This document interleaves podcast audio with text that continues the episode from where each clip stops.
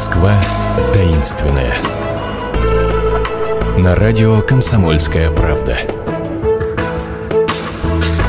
Здравствуйте, это «Москва таинственная». Снова у микрофона Наталья Андреасин и Александр Мишин, библиофил, гид общества пеших прогулок Москвохода, с которым мы пойдем сегодня искать библиотеку Ивана Грозного. Да, Александр, здравствуйте. Добрый день, Наталья, добрый день, уважаемые слушатели. Слушайте, никому не, не удалось найти библиотеку, может, нам удастся? Вы знаете, это такое э, русское Эльдорадо, э, которое можно искать всю жизнь. И ищут до сих пор. Э, небезызвестный Герман Стерлигов в конце 90-х годов целый фонд создал, причем даже при, под... при поддержке, оказанной Юрием Михайловичем Лужковым. Вот тоже не нашел, несмотря на какие-то современные средства. Но он застраховал, как бизнесмен, на 1 миллиард долларов, если найдется на всякий случай. У нас есть шанс. Но будем говорить э, о самом первом человеке, который начал искать эту библиотеку, заложил эту, не знаю, традицию, что ли, русскую, искать библиотеку Ивана Грозного, Игнатий Стелецкий.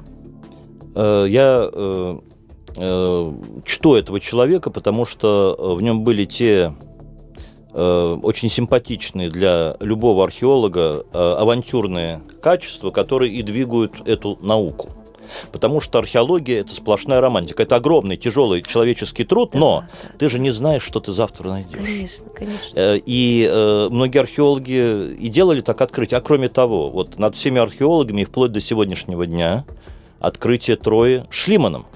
Никто же в это не верил, понимаете, а ее нашли. Он, правда, не совсем понял, что он нашел, но это не важно. Он ее нашел. И это оказалось не легендой, а события в Илиаде Гомера от нас гораздо дальше, чем Иван Грозный. Так что же не найти-то эту библиотеку? Ну, действительно. Но но не нашел, но, но, но очень активно искал. Где, С вот, детства. где вот он ее искал? В каких Вы знаете, местах? всегда Давайте очень вспомним. важно, что делает ребенок в детстве. Он копал скифский курган в усадьбе своих родителей. Он из мелкопомясных э, малороссийских дворян под Харьковом. Потом окончил э, духовное училище. Мгм. И, э, уча языки, э, даже детям в Палестине арабским преподавал, значит, закон Божий, вообще был просветитель от Российского императорского общества. А идея библиотеки, э, идея поиска библиотеки у него э, к концу XIX века пришла Почему ее ищут, надо сказать? Потому что там могут оказаться произведения античных средневековых авторов, которые до нас не дошли или дошли не полностью. Э, По э, тому, что мы знаем, действительно, в багаже второй жены Ивана III э, Зои или Софьи, как у нас ее принято называть, Мгм. палеолог, которая приехала в Москву в 1472 году, могли быть фолианты э, ее предков, спасенные из э, уничтоженного турками Константинополя в 1453 году. Э, Правда, скептики говорят, что поскольку они оттуда бежали, что называется, голыми, из Греции, из Константинополя, То уж точно им не до э, книжек то было, да? они их вывезли, но продали. В Италии, там же Мгм. эпоха Возрождения идет. Мгм.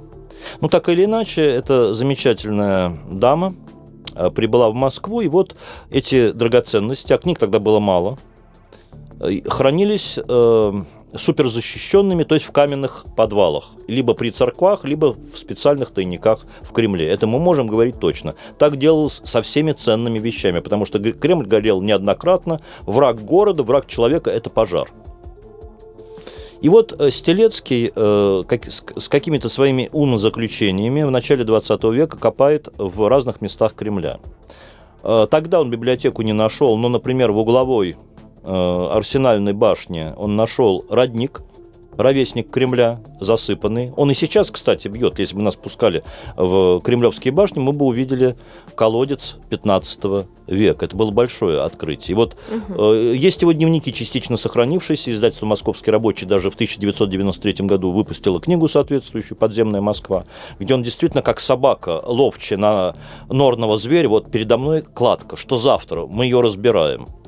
Но э, ничего существенного тогда так до революции не было найдено. И был второй период поиска библиотеки э, в начале 30-х годов, когда охрана Кремля, НКВД его пригласили, зная его пристрастие, Э, Он э, еще находит подземные ходы, э, ведущие в Кремль и из Кремля, в том числе и под э, Москварикой на сторону Замоскворечья.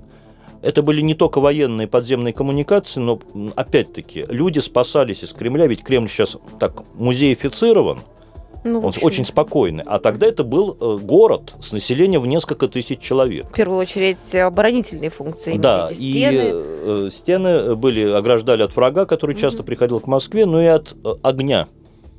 Последний раз Кремль э, горел в 1737 году, когда и треснул поднятый, э, э, так сказать, готовый к э, э, поднятию на колокольню колокол, наш самый большой, да, царь колокол. Царь Колокол. Да. И каждый такой пожар уносил ценности. Может быть, библиотека э, Грозного сгорела. Э, Ищут не только в Кремле. Э, Называют Александров, куда э, царь уехал на время опричнины. Вологду, которая была любима по разным причинам и недостижима для врага. Там строится Кремль, там свои э, тайны. Слушайте, но если возвращаться в Москву вместе со Стелецким, то он искал ведь ее, насколько я понимаю, не только в Кремле, но и, например, э, что-то его уже понесло на раскопке под Сухаревской башней. Ну, может быть, уже кто-то нашел и переплят- перепрятал, да. То есть, по крайней мере, он там что-то искал, об этом говорят. И даже под домом Брюса о, тоже что-то изучал, который находится а, на Большой Никитской. Я думаю, что Стелецкий был, конечно, прежде всего не историк, а вот такой энтузиаст. э, Первый диггер России да, его называют. и надо сказать, что э, он первый действительно обратил внимание профессиональных э, историков, археологов. Архео- археология тогда только формируется как дисциплина со своими принципами на то, что существует город не только на поверхности, но и под землей. Москва не так древна, как Рим, а в Риме вы можете гулять на глубине 10-11 метров по сохранившимся античным улицам.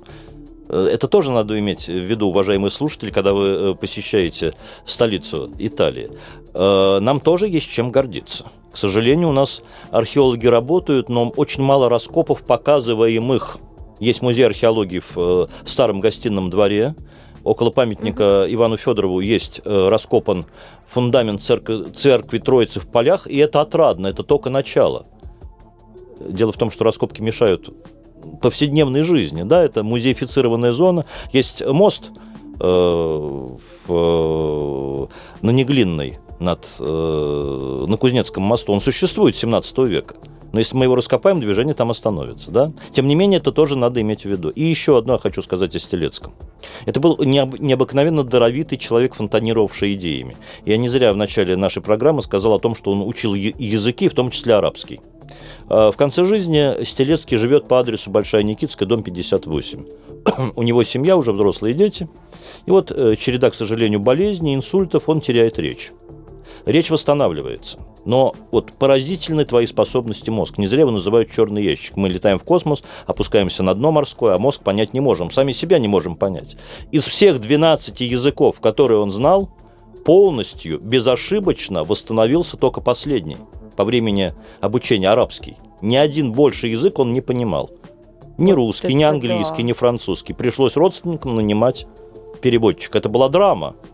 Ему было плохо. Ну, может быть, к счастью, вскоре э, жизнь его завершилась. И вот э, Игнатий Яковлевич был похоронен на Ваганьковском кладбище. Могила была его заброшена. И буквально 4 года назад современные диггеры нашли эту могилу, поставили там стеллу.